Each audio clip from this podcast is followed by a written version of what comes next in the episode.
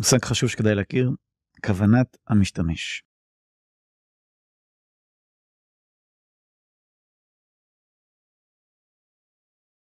זה בעצם מה כוונת המשורר, למה הבן אדם מתכוון שהוא חיפש משהו בגוגל, מה הוא בעצם מצפה לקבל. למשל באנגלית אם מישהו רושם אפל, הוא מתכוון למידע על הפרי, תפוח או על חברת אפל. סביר להניח שברוב המקרים מדובר בחברת אפל, אחת החברות הגדולות בעולם, יש לביטוי הזה הרבה מאוד חיפוש, חיפושים, רוב הסיכויים בגלל החברה, וככה גם גוגל מבין את זה ולכן הוא מציג את האתר של אפל בתוצאה הראשונה ולא את הערך של ויקיפדיה למילה אפל לצורך העניין. יש לזה כמובן עוד סיבות, אני אומר את זה ככה בצורה פשטנית, אבל המטרה של גוגל זה לנסות לפענח מה בסבירות גבוהה בן אדם שחיפש x מצפה לקבל ולהגיש לו את זה בהתאם. למה חשוב לדעת את זה? כי יש הרבה מאוד מונחים שהם מונחים כלליים מאוד של אנשים שהם עוד לא מבושלים בתהליך ומונחים כאלה בהרבה מקרים לא שווה את האנרגיה והזמן והמאמץ הכביר בשביל לקדם אותם. שבדרך כלל זה ביטויים מאוד כלליים של אה, מילה אחת למשל אם יש לי חנות בגדים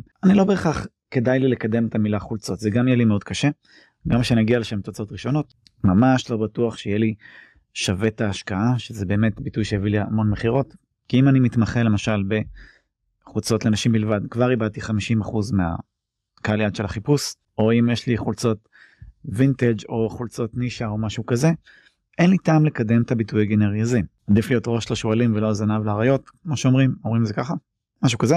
אז עדיף לכם להשתלט על המון ביטויים קטנים והרבה פחות תחרותיים וממוקדים לעסק שלכם מאשר מעט ביטויים שהם סופר רחבים מאוד תחרותיים ומאוד כלליים. שזה הטעות שכמעט כל העסקים נופלים בה. לפחות המון בעלי אתרים שלי יוצא לדבר איתם, כמעט כולם בגישת חשיבה הזאת, שזה טעות מאוד גדולה. בקונספט אפשר להבין למה חושבים את זה, אבל כשמתרגמים את זה בפועל, למציאות, לשטח, לעבודה, ויודעים כמה זה קשה וכמה זה דורש התעסקות בשביל להגיע לתוצאות האלה, אז אה, ההיגיון מתחיל להסתדר. אז זה נושא שמאוד חשוב להכיר, כוונת הגולש ומה עומד מאחורי זה.